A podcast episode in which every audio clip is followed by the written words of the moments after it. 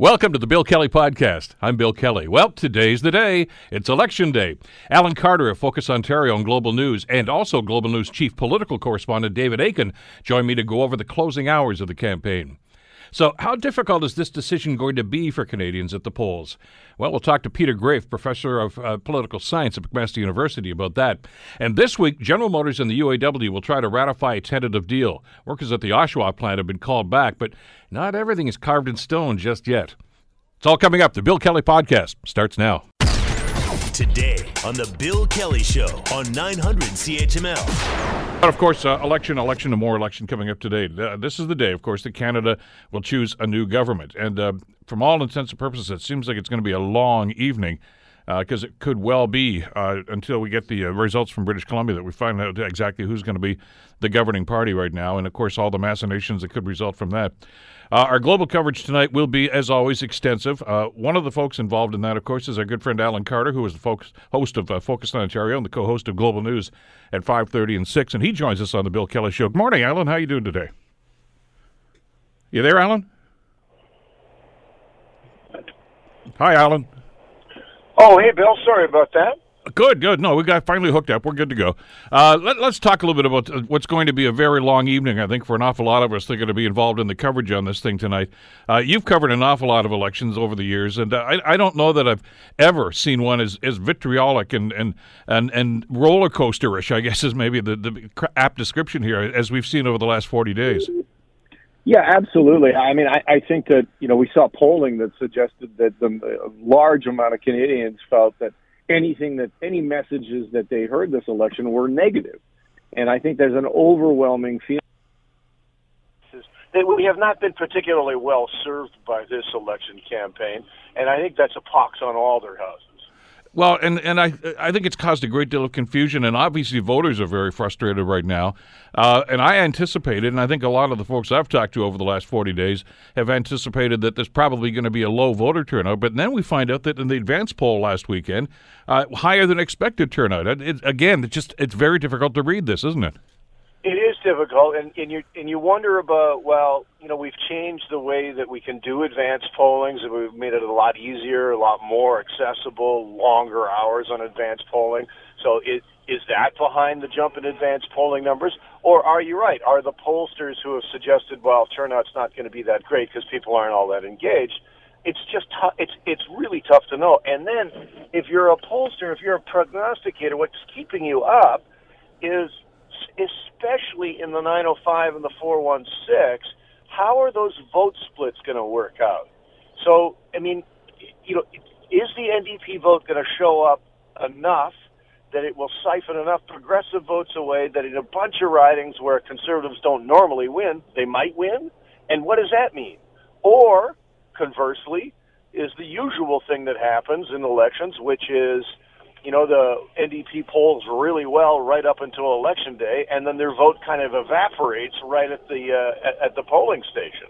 It's going to be very interesting to watch that tonight. There's so many different uh, subplots to this whole thing, though, you're, and you bang on.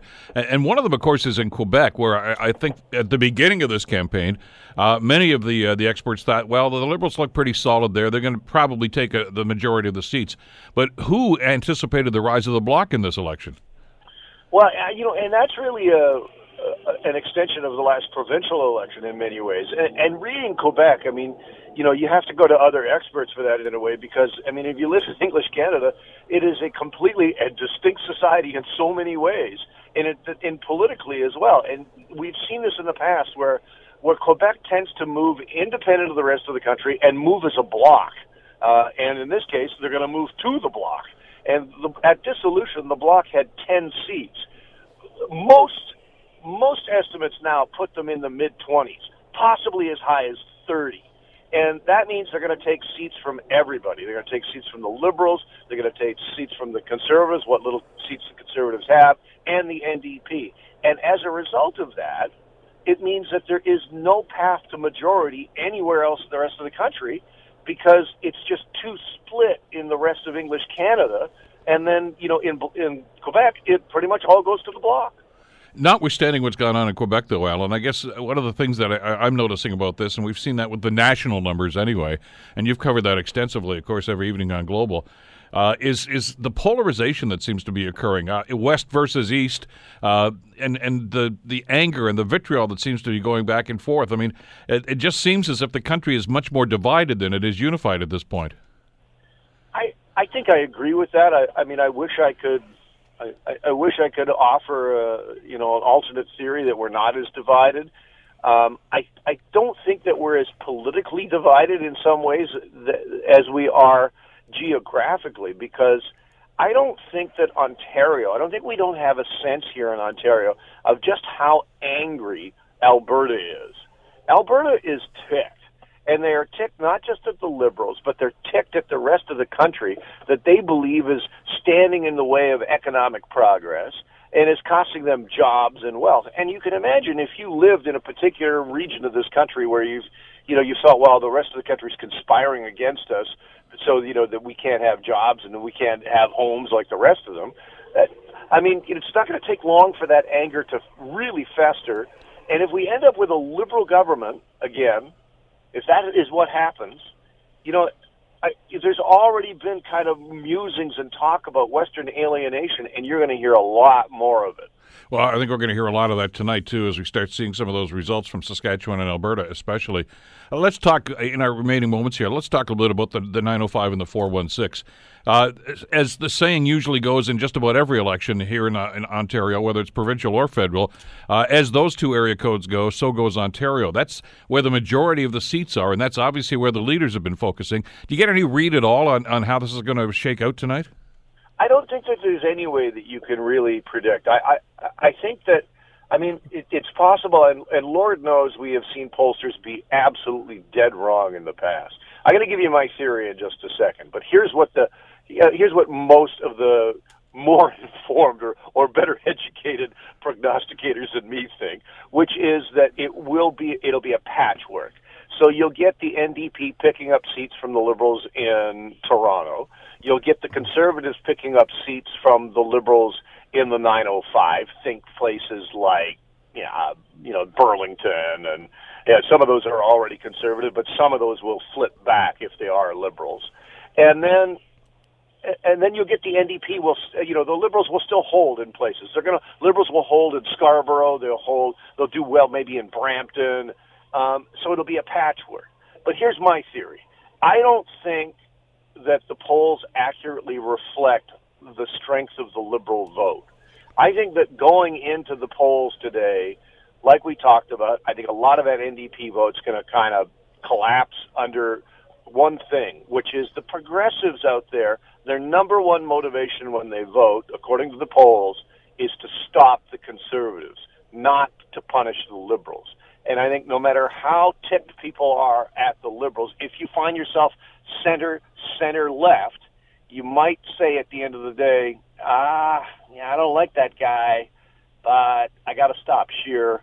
I'm going to mark a grit on my ballot. I, I, think we're in for some surprises tonight. I know everybody's saying it's close, and I don't I don't disagree with that. But I, I agree with you on on that point, Alan. I think a, a, few of these, especially in the 416 and the 905, uh, I think we're going to see maybe some incumbents knocked over, or we might see, as we said, uh, you know, some support for the Liberals that just hasn't been showing up in the polls in the last couple of days. Here's my prediction: is we're going to get a minority but we're going to get a minority with the liberals having the most seats so that this whole and we're going to wring our hands all day long today about you know whether or not Justin Trudeau should have the right to meet the House uh, as the incumbent prime minister. That's what the rules say. Let you know, forget about what Andrew Scheer says about tradition and that those who win the most seats should be able to have the uh, opportunity to form government. The rules say that Trudeau gets the opportunity. But I think at the end of the day, when the dust settles tomorrow, I think it's going to be a minority, and I think it's going to be a, a liberal minority with the liberals with the most seats. Well, we'll uh, be watching, of course, and listening here uh, with Global News and the coverage tonight, and you're going to be a big part of that as well. Alan, uh, get some rest this afternoon. I think it's going to be a long one today. All right, I'll have another triple express. There we go. Thanks again, Alan Carter, of course, uh, the host of Focus Ontario and uh, co-host of Global News at five thirty and six. Uh, another part of our coverage tonight, uh, Donna Friesen, by the way, is going to be anchoring the coverage here on uh, CHML and Global News. But David Akin's going to be a big part of that too, chief political correspondent. He joins us on the Bill Kelly Show right now. Morning, David. How are you today? I'm pretty good. I mean, uh, I'm feeling a little guilty because uh, I've been in the same hotel room now for about uh, four or five nights just up the road here in Toronto as we get ready for our election special. But my colleagues on the campaign planes, uh, I mean, they've literally gone across the country in the last two days. And our colleague Abigail Bimman, who's with the Trudeau Liberals, yeah. well, her day started yesterday at about 8 a.m. Pacific in Vancouver, and she just landed an hour ago in Montreal. Her day just finished an hour ago. That's the kind of day you have when you're on a plane on the last day of a campaign. Campaigning all day, all night, and then they flew overnight to uh, Montreal. So, as I say, I, I'm in the same hotel room for three nights. You know, I feel great. I, I, hope she's uh, racking up the air miles while she's doing all this crisscrossing across the country. Uh, and, and, and as we were just saying with Alan Carter, though, David, the, the, frustration here, I think, for the voters right now is is the, the polls are so close right now that it, it, I'm not so sure it's because they're ticked off at anybody or that the the, the, the support is just evenly spread out. There's, I, I think, it's still a number of question marks that we're not going to get answered until late into this evening. I would think. Well, I think so. Yes, we're definitely not going to get answers till late in the night.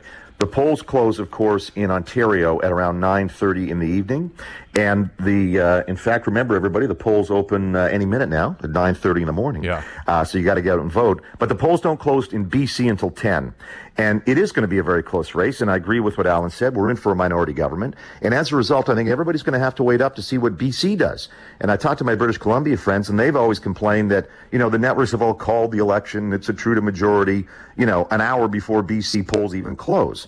Not this time. I think it will be apparent that we're in for a minority government pretty early on in the night.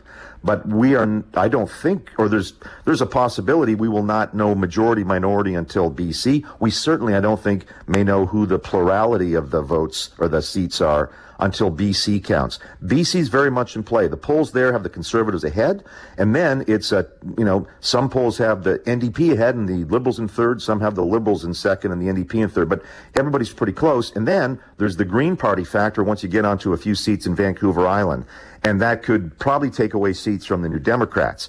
So BC is going to be probably more important than we've ever seen it from an Ontario perspective. And then in the Ontario perspective, you know, it's all about the 905. There's 30 seats from Oshawa right around to uh, my 905 start stops in Burlington. That's as far west as it goes. Mm-hmm. That's Karina Gould's seat, the Liberal. That 905, the, the best intelligence I have at this point in time, that most of the Liberal seats on the west side of 905, take Highway 400, draw a line, and now you come through Brampton's, Mississauga, Oakville's, Burlington. The Liberals are feeling pretty good. Brampton for sure, and some of Mississauga. The Oakvilles are going to be in play. It's going to be a fight, the two Oakville seats. I think uh, Karina Gould is also in a pretty much of a dogfight in Burlington.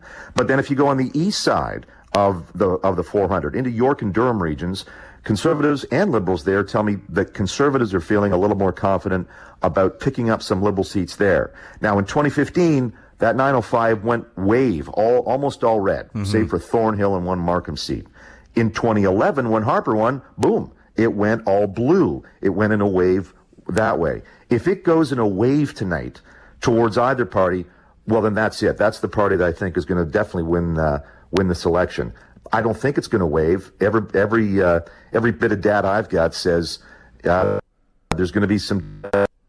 Oh, and uh, you know, as I say, Burlington, one of the Oakvilles might uh, flip to the blue team. I think it's going to be a bit of a mixed bag. David, you, you mentioned the Greens a, a, little while ago. A lot of people at the beginning of this election thought this was going to be a breakthrough election for the Greens. They were finally going to put their stamp on, on the next parliament. That, that support seems to have fizzled, though. Uh, it's it's it's as strong as it began in BC. Uh, it never ever really sort of poked its head up in Ontario. I mean, sort of green center, the green central in Ontario is Guelph, just up the road from where you are, Bill. Yeah. Uh, where of course Mike Schreiner is the provincial MPP. Um, I'm not sure that, that Guelph is going to move away from being liberal. Uh, that's probably the likely outcome there. And there's really nowhere else in, in Ontario where I see any sort of green surge. In Atlantic Canada, they had polled as high as I don't know, uh, 17% or so in during this campaign. But in the last few days, that seems to have faded. They're, they're in the double digits still, but, uh, you know, maybe 10 or 11. Outside chance, I think they t- pick up a seat in Atlantic Canada, but you're right. They're not in, in, a, in the minority government scenarios, which we sort of uh, are modeling right now. They don't hold a balance of power. Um, it's really going to be the, the Bloc Québécois Uh, you know, it's going to have a huge night. They started this with 10 seats. They could finish with 30, maybe even 40. Uh, finish more more than the NDP. And so, as we start talking about what can get done in a minority parliament, uh, we're really going to be talking about, you know, what, what is the BQ on? What, what, what's their red lines? What's core for them? And we're going to be talking about the NDP who would say no pipeline, no how. Um, you know, this is the sort of discussions I think we're going to have uh, within a couple hours of the polls closing. Uh, very quickly, Alan was just mentioning that he thought there might be some strategic voting going on today. Uh, you know, uh, the anti-Trudeau element, the, the stop Scheer element. I mean, we've heard of both of those over the, the course of this campaign. Do you think that's actually going to start happening, or are people actually just going to vote for who they think might be the best candidate? Um, I think people are, well, who knows? I, don't know that there's going to be a big element of strategic voting. I think Jagmeet Singh has run uh, a better campaign than uh, everyone thought he would uh, which is sort of not saying much, but he did run a pretty good campaign. I think people connected to him. And Singh in the last few days has been doing what I think is smart in terms of inoculating himself against what Trudeau has been doing. Trudeau, of course, has been trying to scare every progressive voter, saying, oh my God, if you don't vote for me, then we'll get that scary Andrew Scheer. And Singh has been saying, I'm, I'm not voting for a pipeline. Uh, you can stay with me. Singh has been saying, hey, that guy Trudeau, he's not, he's not so progressive. Look at all his broken promises on the progressive side of the ledger from 2015. And so I think to a degree that has inoculated him. I think there may be some pickups uh, for the NDP. And I'll be, you know, looking at one riding in your neighborhood. That's the Hamilton Stoney Creek riding where Bob Bratina is the Liberal incumbent. And, uh, you know, the NDP could pick that seat up. Um, Hamilton Center, of course, David Christopherson is packing it in after uh, what seems like forever in politics. yeah. I mean, he's been in that riding provincially and federally forever. And I think, uh, I think the NDP are going to hold that one too. Uh, we'll be watching the coverage and listening for it here on 900 CHML, and you're going to be a big part of that. David, thanks so much for this today. Okay, thanks. David Akin, uh, chief political correspondent with Global News, and as we mentioned, he and Alan Carter and uh, and all of the the global crew, uh, especially Donna Friesen, who's going to be anchoring the coverage uh, starting uh, at nine o'clock tonight, and the pregame show, as, as, it were, our good friend Alex Pierson, of course, is going to be hosting that. Extensive coverage, but you have a role to play in this too, and that means get out and vote today. You're listening to the Bill Kelly Show podcast on 900 CHML. It's uh, been a roller coaster of an election campaign. Joining us to talk about uh, that and uh, what might be happening later on tonight is uh, Peter Graefe, professor of political science at McMaster University. Peter, how are you doing this morning? Great, thanks. Uh, always great anticipation when one of these things come along. Elections, of course, and uh, the, the, the numbers on this. I'm just looking at the latest uh, tracking we've got here now. From uh, which one is this now? This is the Forum poll. Uh, liberals at 31.7, conservatives at 29.9. Uh, and those are national numbers, but as you and I have talked about in the past, the, the regional numbers and where those those votes are and where that support is uh, really is going to, I think, tell the tale tonight. Yeah, I mean, a lot of it is a distribution. Uh, we know that uh, the Conservative Party is running at about 60 or 70 percent in Alberta. They don't need that many uh, to elect people, but uh, and so certainly that means that uh, their vote may be thinner in other places despite a national average. And so, I mean, it really will play a lot in terms of where those parties are doing, particularly in the uh, the 905, so the ridings around our area. Similarly, in the lower mainland of BC, uh, the parties are pretty close, and so a percentage or two, one way or the other, could make a pretty big difference in seats. Uh, I mean, we had, for instance, EKOS coming out yesterday with its predictions of the election, which were completely different than the others, and mm-hmm. that was based simply on the them having the Liberals a bit higher in the GTA, or mostly, and and in uh, around Montreal. So, I mean, a small small swing in one of those areas, uh, you know, uh, can make a huge difference. So the point isn't whether he's right or not, but more to just illustrate that it doesn't take a huge movement to have a very different result in terms of potential seat counts. With that in mind, are you surprised by what happened in Quebec during this campaign? I mean, I think at the beginning of this, a lot of people thought that the NDP might get wiped out. I, I, it might still happen. I don't. We really don't know. But the rise of the bloc, I think, is one of the, the great subplots to this whole thing. Yeah, I mean that was a possibility at the start of the campaign, but uh, I mean I think people saw it as a, a bit of an unknown that uh, Quebecers weren't really won over to one party or another. They weren't sure about Andrew Scheer. Uh, they weren't entirely happy with Justin Trudeau. You're right, the NDP was uh, really low.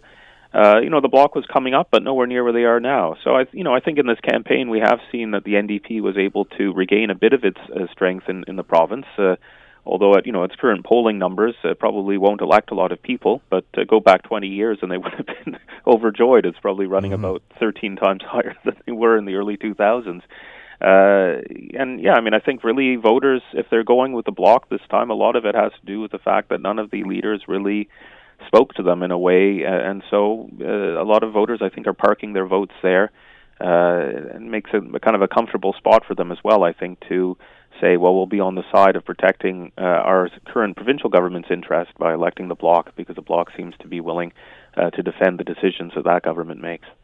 Is is that essentially then a, a none of the above vote then? Because then they're not crazy about the NDP, the Liberals, or the Conservatives, and they feel safe with that bloc vote. I think so. Although I mean, I mean, we're in a strange moment in Quebec. I think where uh, you know the traditional sovereignist uh, movement is really weak, um, but that we're nevertheless, I think Quebecers are feeling the need to have some form of collective voice, and they've really chosen uh, this policy, a popular policy of the new uh, CAQ government. Uh, around uh, the wearing of religious uh, religious symbols as uh, something that makes them different and makes them stand out, and so they want to make sure that that's protected. And I think they feel that by having the bloc in Ottawa, it uh, provides an incentive for the other parties, uh, you know, not to move against that. And I think we saw that in the debates where all the all the parties, where it was pretty clear that they weren't that happy about the law. I mean, Mr. Scheer and Mr. Singh, uh, you know, weren't willing to, you know, they might speak out against it in Mr. Singh's case, but you know, wouldn't actually do anything about it.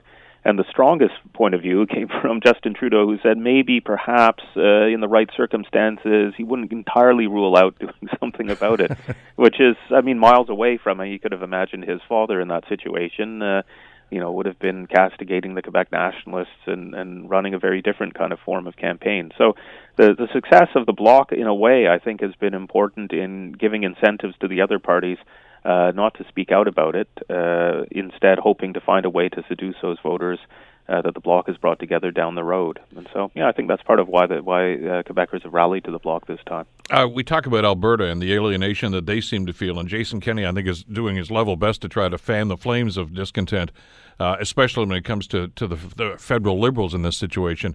Uh, there's even talk about separation talks and, and separation agreements, and uh, if in fact the Liberals are reelected, uh, is, is that a, a possibility or probability? Uh, uh, given the rhetoric that's coming out of Alberta right now, I think it's it's got a lot of people concerned. Uh, yeah, I mean the rhetoric is quite inflamed, and I mean I wouldn't at this point think that there's a lot behind it. Uh, it's also, I think, objectively uh, a kind of strange view to take, given the investments that the Trudeau government has made, and you know, particularly buying a pipeline to try and get uh, Alberta oil to market. Um, so, I mean, the provincial government is acting in a way that uh, one might consider irresponsible in terms of fanning, fanning the flames of this kind of discourse. Um, you know, but should a liberal government get reelected, uh, Mr. Kenney will have to work with Mr. Trudeau if he wants to get pipelines built or uh, ensure you know further development of uh, the uh, the oil sands, which seems to be his priority. And so, you know, ultimately, uh, creating really negative relationships with the federal government uh, is a bit of a you know self-limiting uh, issue for for an Alberta premier. He may not pay a price with the electorate because uh, his party seems wildly popular and there's not a clear alternative on the scene, but. Uh, in terms of actually achieving things that Albertans might want, uh, having entirely negative relationships with the federal government, particularly based on, I think, a misreading of what that government has and has not done, uh, is, likely not a good strategy. Well, and that's I, I find that rather interesting too. That uh, when you look at the, the way this government's tried to get this thing done, and I mean the courts have been holding them up, and, and maybe they haven't been as efficient as they possibly could be on this. But uh, the track record basically is that uh, these things are pretty difficult to get done, and it's not going to happen overnight. But I, I, guess obviously that's the politics of it, isn't it, Peter? They just want to play up to that right now. I mean, obviously he's trying to work as best he can to try to get Andrew elected. Uh, but the leaders themselves are, and the personality of the leaders themselves has has really become a factor in this election campaign. Obviously, I think the the, the, the things about uh, Justin Trudeau are pretty self evident. The blackface and and of course uh, Andrew Scheer trying to resurrect the SNC Lavalin uh, debate once again. Uh, but Scheer's kind of stepped in it a couple of times too, hasn't he?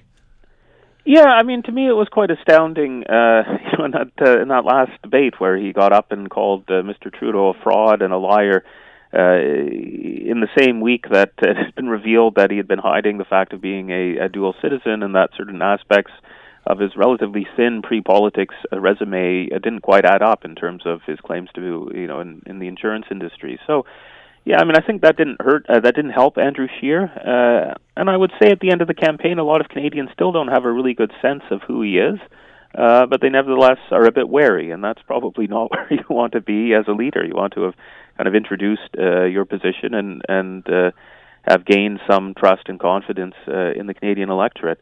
I mean, we had that uh, interesting event on the weekend where people were, you know, chanting "Lock him up" about uh, Justin Trudeau, Yeah. and Mr. Scheer said, "No, we don't say that. We say vote him out." And uh, you know, had that been the Andrew Scheer who'd shown up for the campaign, uh, the Conservatives might actually be in a stronger situation now. I mean, it, in a in a way, it showed his capacity uh, to lead. But uh, for the rest of the campaign, uh, it's not clear that uh, he had many defining moments where where he stood out, and you know, the moments that.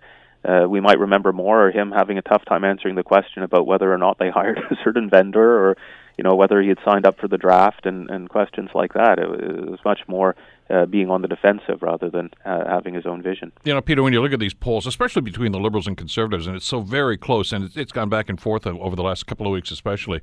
Uh, do you get the sense that, that the popularity of those two parties is is not because of the leaders, but maybe in spite of the leaders, that they still seem to be neck and neck? I mean, because they've they've both tripped and fell th- uh, uh, numerous times during this campaign, yet they still seem to be uh, close. Uh, you know, it's within mere percentage points, really. Yeah, I mean, it is interesting that at the the percentages they're at. I mean, we'll see what happens in the ballot box, but you know, they've been you know bouncing around in you know thirty, thirty-one percent range, which I mean, historically, those are disastrous results for both parties. Uh, you know, the Conservatives at thirty one percent. Uh, that's about the as low as they go. Uh, you know, the Liberals likewise don't elect governments at thirty one percent, and yet here we are. The, they're sort of tied for the lead at those percentages. So it's maybe an indication that Canadians uh, you know, there's a lot who still continue to identify with those parties, but the the people who aren't hardcore one to them are looking to other places like the Green Party or the NDP this time. And so, you know, we might also reflect on our electoral system, whether we want a system where we might elect a, a, a majority government tonight with like 33 or 34 percent of the vote. You know, one voter in three making that choice. Uh, so, I mean, I think the the weakness of the two historically strong parties, their incapacity to to grow beyond a base of about one third of the electorate, you know, maybe makes us think, you know, whether electoral system is the best for making these decisions. So go back to what we were saying at the beginning: if a swing of two or three percent can make the difference between, uh, you know, electing, uh, you know, a government as a minority or as a majority, or maybe even having the other party as a minority government, is uh, uh, it's a pretty fine line to make uh, such a momentous decision when you know ultimately it's a relatively small number of voters changing their views.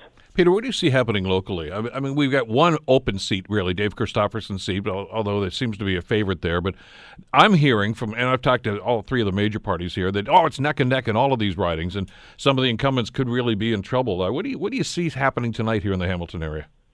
Uh, well, as a political scientist, I predict the past. and, uh, but I mean, I've been hearing the same. Uh, I've been hearing the same that Hamilton Mountain, which uh, you know under uh, Chris Charlton was an NDP lock, is maybe a bit more open this time. Although, you know, do the votes get divided three ways with uh, you know the popularity of the Conservative Party, which has often been finishing third in that riding?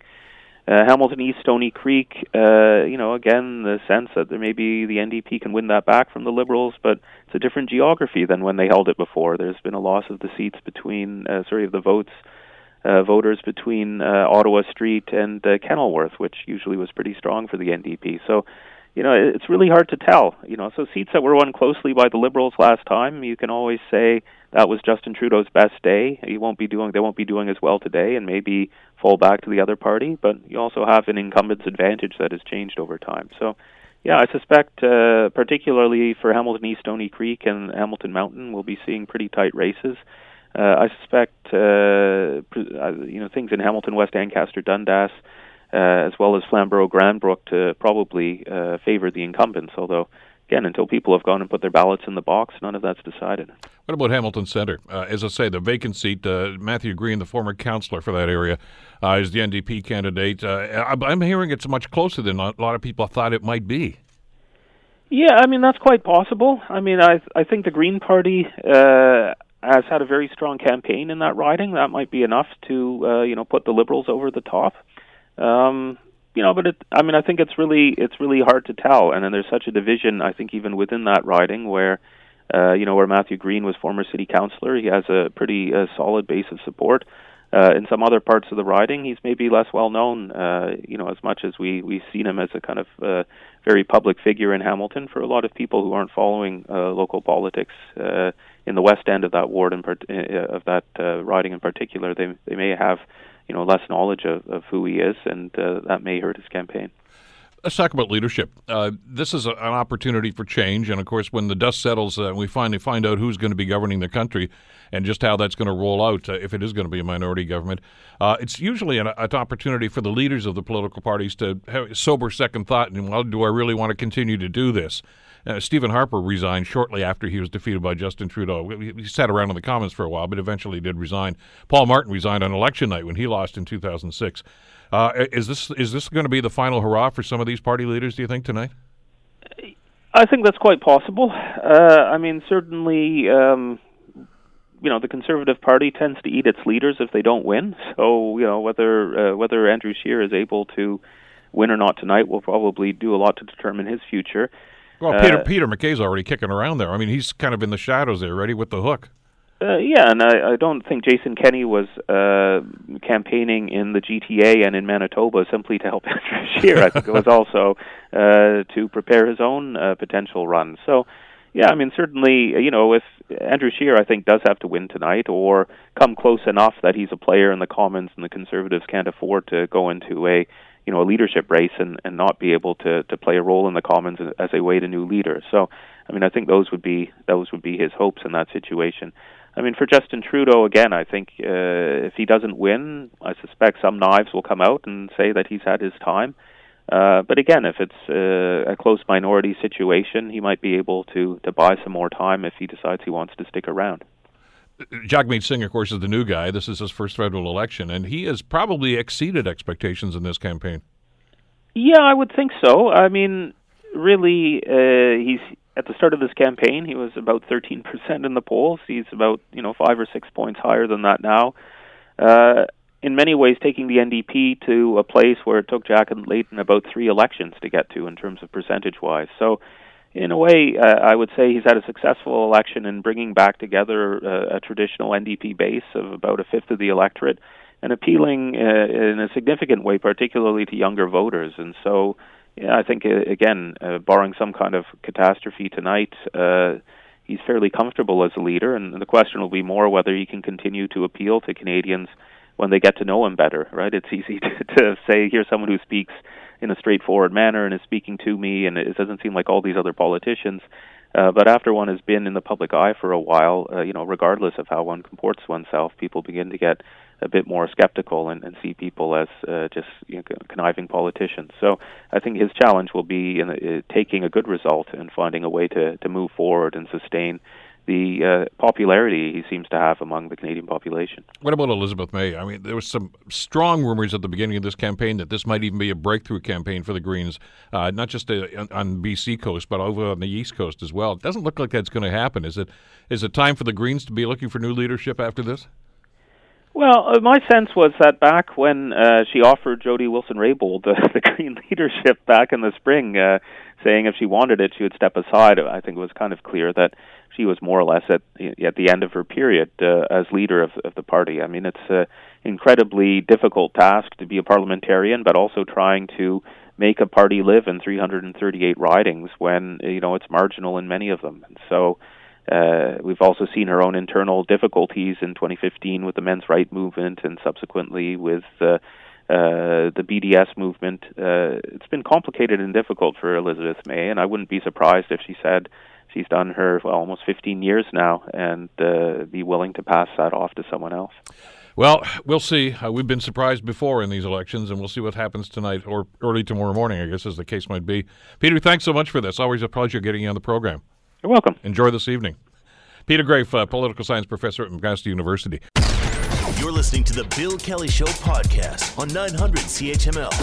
Uh, it's uh, going to be an exciting time uh, later this week when uh, General Motors workers south of the border uh, go to vote on uh, the deal that has been proposed now for General Motors. Of course, they've been on strike for some time, and that's had an impact, a negative impact, even on General Motors on this side of the border. and judging by some of the comments on social media and some of the comments from some of the, the striking workers right now, the ratification of this thing is not a slam dunk. In fact, it may go the other way. Marvin Ryder, business professor at the DeGroote School of Business at McMaster University, has been tracking this story. He joins us on the Bill Kelly Show. Hi, Marvin. How are you doing today? I am great, Bill. Good. You voted already? I, I actually voted a couple of weeks ago uh, because I thought today might be a busy day for me, so I took advantage of one of the advance polls. Excellent, good stuff. Okay, and uh, if, that's great too. And uh, we saw those numbers actually higher than usual. So the, yeah, absolutely, Bill. Uh, I'm not sure if the average person knows. 4.7 million people have already voted in uh, advance polls. That's up from 3.6 million four years ago. Now, I'm hoping what that means is there's a lot more interest in this election, so we may see the number of people voting get to the 70% level, maybe even the 75% level, as opposed to just people finding the day was inconvenient for them and coming out early. So we'll see tonight what the final tally is. Well, and that's why I'm always in uh, anticipation of, you know uh, what might happen and not. Uh, because the polls all indicate this is going to be close. The polls all indicate this is going to be a, a minority government, probably, but the polls have been wrong before. Uh, and, and, you know, when you talk to the quote unquote experts or the pundits, I mean, as Peter Graefe from McMaster told us a little while ago, he says poli sci professors are great at predicting the past. Uh, I'm not sure anybody's really good at predicting the future, especially in an election like this. Well, and, and we should talk about GM, but but quickly on oh, this. Yeah, we are but Bill, I, I have noticed in the last three or four elections, both in Canada and the United States, that polls seem to be out by a rather small amount, only a couple of percentage points. It seems that there's a small number of people who, when they talk to pollsters, in essence lie. Now, I'm not saying this is anything evil on their part, but simply that they're maybe a little embarrassed by their answer. Maybe it's not politically correct. So they say to people, I'm going to vote one way when in fact they choose to vote another way. For instance, in the election between Hillary and Donald, a lot of people who, who wanted to vote for Donald Trump didn't want to say that out loud for fear of, of pollster going, What? You're voting for who? So they might have said they were voting for Hillary, but then in the privacy of the booth vote elsewhere. In this election, it plays both ways. There are some people who, who don't, for instance, like Mr. Uh, Trudeau very much and would be embarrassed saying I'm putting him back in, so I'll say the politically correct thing that I'm voting for somebody else. And then vice versa, there are some people who aren't very happy with Mr. Scheer, thinking that he's Doug Ford light in some way or another, so I don't want to say I'm doing that. It may all cancel out, but I'll be interested to see if we see that little 2% factor and why that's important in a very, very close election. A couple of percentage points can make the difference between a minority and even in some cases a majority or a close uh, swing uh, riding going one way or the other. Exactly, which is why these ridings here in the Hamilton and Burlington area are going to be so key to this as well. Let's just see if exactly. there's any flipping going on. Speaking of trying to predict uh, uh, voting results, right. uh, the General Motors are, are, going to attempt to ratify this thing. I, am hearing a lot of negative vibe about this, though, Marvin. Right. So let's take you back to last week. I think it was Thursday that we finally heard that GM and the United Auto Workers had struck a deal. Uh, not unlike other labor negotiations, they oh we can't tell you anything about the deal. It's all hush hush. But rather than immediately going back to work, the United Auto Workers said we're going to remain on strike until we've had a, a tally of these votes. They first had to do education sessions where they told people what was in the contract. It's a four year contract. That's one of the things we've learned. So we have to tell you what's in the contract, and then you have to have time to vote. The vote tally is supposed to come in this Friday, October the 25th. Now, economically, what has leaked out is actually sounds like really great news. Apparently, and again, I don't know this personally, only through the leaks, uh, that in two of the four years, the workers are getting a 4% wage increase. In two of the years, they're getting a 3% wage increase. Well, that's well above the rate of inflation. I would think for people looking for catch up, that's great news. As well, there's one of the largest signing bonuses I've ever heard of I believe it's around eleven thousand yeah. dollars if they ratify this contract. That's right in your pocket, just immediately the day you ratify the deal. So economically, there's a lot of good reasons for the workers to say yes. But here's the problem. When the United Auto Workers went into this negotiation with GM, they said one of their key issues were the four American plants that GM planned to close. GM put on the table that, well, it's not really four plants. We're going to convert one of those plants into making electric trucks. So, you know, just bear with us, but that we'll bring everybody back and we'll do electric trucks. Also, in another area, we're going to close that plant, but we're going to build another facility there that makes batteries, electric batteries, that we'll be using in all of our electric vehicles. And the good and the bad news about that is yes, there's going to be jobs in the area, but it's not going to be at the same level of employment. So there are some people losing their jobs. But for sure, GM said, we're closing two plants. And the United Auto Workers said, well, across our dead body, we're negotiating. So 34 days, 35 days, I think at this point, actually, they have been out. And the deal they're taking to the workers does not see a reversal. Those two plants are still closing. The other plants are being retooled the way that was originally planned. And if I'm a worker in those areas, hey, I'm not going to vote for this deal. My job is gone. You're agreeing to my job being gone. Now, we think because it is just those two plants that probably those people voting against won't swing the day. But we also use in the in the language of uh, of unions in general the idea that we're all brothers and sisters in the union.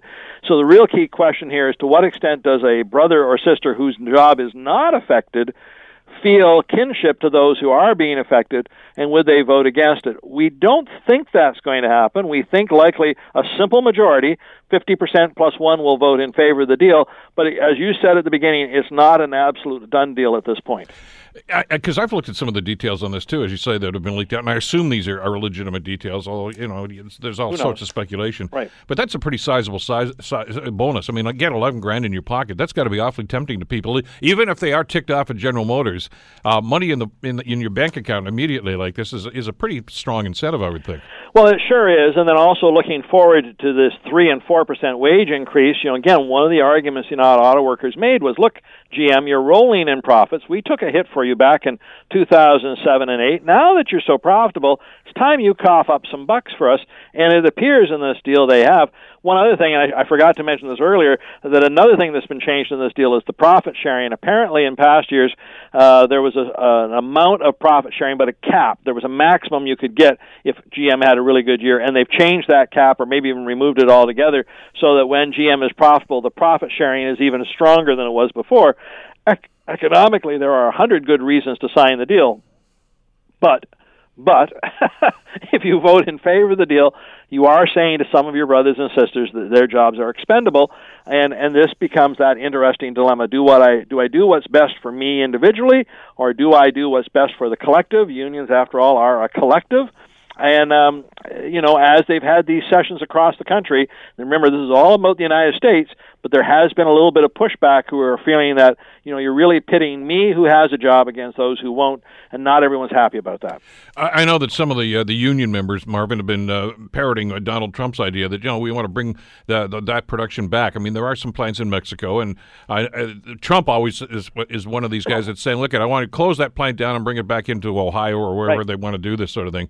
Uh, how strong a feeling is that among the union membership themselves? I mean, I, I, don't see that happening. I know that there has been some transition from uh, from plants and some operations that have moved, but uh, I, I, don't see any mass move back to the states as, as, as, some of these people are expecting. Right. So let me come at that in two different directions, if I can, Bill. First, the leadership of the union, when the negotiations began 35 days ago, said that was one of the things that was on the table. That to keep those two plants open that we're going to close, bring us back some of the jobs from from uh, Mexico. Close those plants if you have to close something. Keep the jobs here in the United States. After 35 days, the answer is that the leadership has caved in on that. They have agreed to a deal that what they're recommending that the workforce ratify does not see any transfer of those jobs back. They have looked at it. They held that out for a hope, but they said, "Look, I got all these other good things. I'm prepared to give up on this." Now the question is: Is the rank and file of the same viewpoint?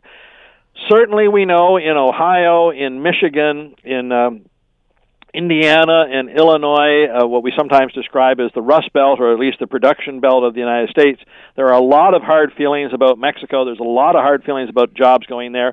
And they blame not just the Mexicans, but about the American companies that have chosen to build brand new factories with state of the art technology, but in Mexico rather than building them in the United States, and GM would be one of those for sure.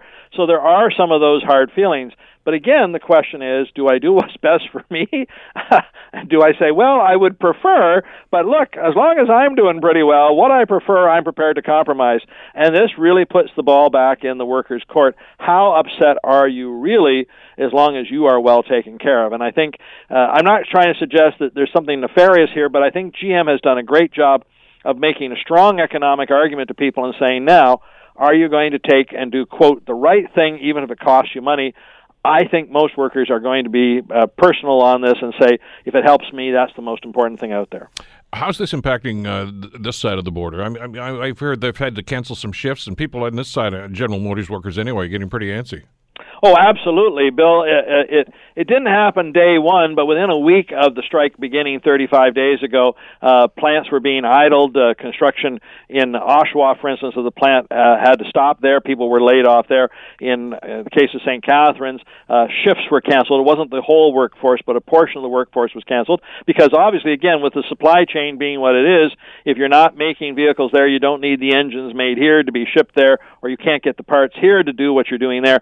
So uh, Uh, you know, not just in Canada, but Mexico as well. They've seen plants shut down there. Everyone's been quite antsy about it. The the Canadian brothers and sisters, the Mexican brothers and sisters, if you will, want to see uh, this thing ratified. This is the longest strike we've seen GM have with its union in, in roughly 25 years. Um, and and to be laid off at this time with Christmas just around the corner, it, it's not a happy time. So there's a lot of good wishes here. I can also note, by the way, that this deal that was struck by the auto workers uh, and GM will now be used in negotiation talk with uh, Ford and Chrysler. Yeah, I wanted to ask you about that because I mean we've seen this happen in the past, uh, where the where the auto workers will target one company, right? And, and and in this case, I think it was just this the contract is up and those weren't yet, but it serves as a template. Uh, how do Ford and, and, and Fiat Chrysler react to this? I this this is pretty heady stuff, and they, they may look at that and say that's a little rich for us. Yes, well, that's an interesting point. So the template tends to be applied. The details sometimes are slightly different certainly GM has been making record profits in these last few years, and that really is why I think uh, the United Auto Workers tendered them out. Now, GM, excuse me, GM Ford and Chrysler are doing okay, thank you. They're not quite in the GM category. Um, so I will be interested to see when the United Auto Workers sits down with them. They will definitely be wanting wage increases. Whether they're going to hold out for the three and four, for instance, would two and three for each of the four years be enough to make them happy? I think they might be prepared to have slightly different wage increases there. Because remember, you have to also look at the benefits and, and some of the other aspects going on there. But certainly, uh, if this gets ratified, Ford and Chrysler know what's coming, so they had better get their ducks in a row as well. But every time there's a negotiation like this, I mean, uh, the, the workers are always anticipating, okay, we're going to get this, and maybe the bonus, and but we always end up losing something or not getting something that you had hoped we were going to get. Uh, General Motors looks like they've ticked all the boxes here. I mean, there doesn't seem to be much in the way of well, yeah, except for the plant closures, and I don't mean right. to diminish that. That's right. if you're one of the workers there, it's that's a pretty big thing. Yeah. But but it it just seems as if it's kind of an apples and oranges situation here because uh, Ford and Fiat Chrysler don't have the same uh, economic situation. They're not closing plants down, are they? No, so they they don't seem to be doing that to the same extent. Now remember, uh, just of the two companies, there's quite a difference. Uh, at the same time that General Motors faced bankruptcy protection in 2008, so did Chrysler. Chrysler went through the same thing, and that's ultimately when Fiat the Italian company came across and bought them and helped bail them out. Ford, on the other hand, took all the hard steps they needed to avoid bankruptcy protection before they got into that trouble. So we've always held them out as the better managed of the firms, and they did the tough things there.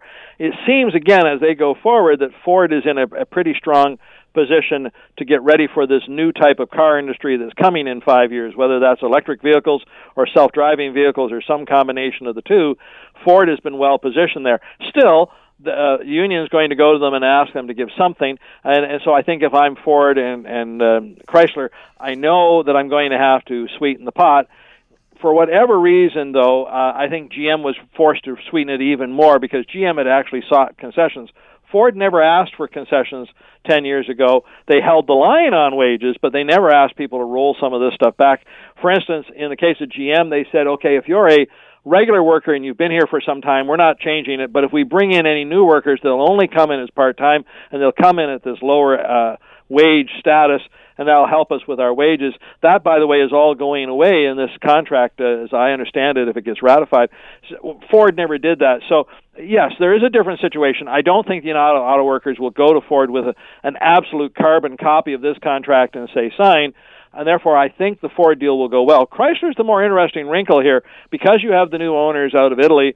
Uh, I don't know what their attitudes are towards the union situation they've got here, and I also am not quite clear how strong they are because they bought the company. They also took it private. We're not getting the same information about how much success. Uh, Fiat Chrysler is having in all this. So I think these next two negotiations, and you'll see that play out in November and into December, they'll be very interesting to watch too if they ratify this, and like you say, it only takes 50% plus one to do that, Uh, how soon do things get back to normal? Because obviously, the, like on this side of the border, you know, we're thinking, okay, wh- when are they going to get back to full production? When can we get back to full production? Right.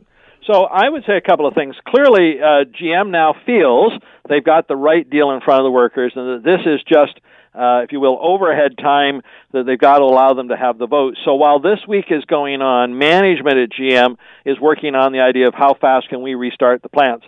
Assuming a positive vote on Friday, it won't happen automatically, but I would think by oh, let's say Tuesday, Wednesday of next week, we may see all those plants back in production, everyone called back, working, and, and likewise, within another day or two, everything gets back to normal in the rest of the system, which means in Canada and Mexico. So this thing could all be resolved by this time next week or shortly after this time next week if we get the positive vote on Friday. And, and I don't know to what extent the union is um, uh, sort of tallying these votes on a day by day basis. They might know internally whether things are going well or badly. And I think if it was going badly, likely the union leadership would say to GM, not so fast. Don't don't get your plans going too far down the road because this isn't looking good. Uh, on the other hand, if things are looking good, they might very well tell management, yeah, plan because we'd like those workers back working just as fast as we possibly can. Well, we'll uh, find out on Friday, I guess, uh, just which way this is going to go. Marvin, as always, thanks so much for this. Great talking with you again today. Glad to be here, Bill. Marvin Ryder at the uh, DeGroote School of Business at McMaster University. The Bill Kelly Show, weekdays from 9 to noon on 900 CHML. The Bill Kelly Podcast is available on Apple Podcast, Google Podcast, or wherever you get your podcasts from. You can also listen to The Bill Kelly Show weekdays from 9 till noon on 900 CHML. I'm Bill Kelly. Thanks again for listening. And don't forget to subscribe to the podcast. It's free, so you never miss an episode. And make sure that you rate and review.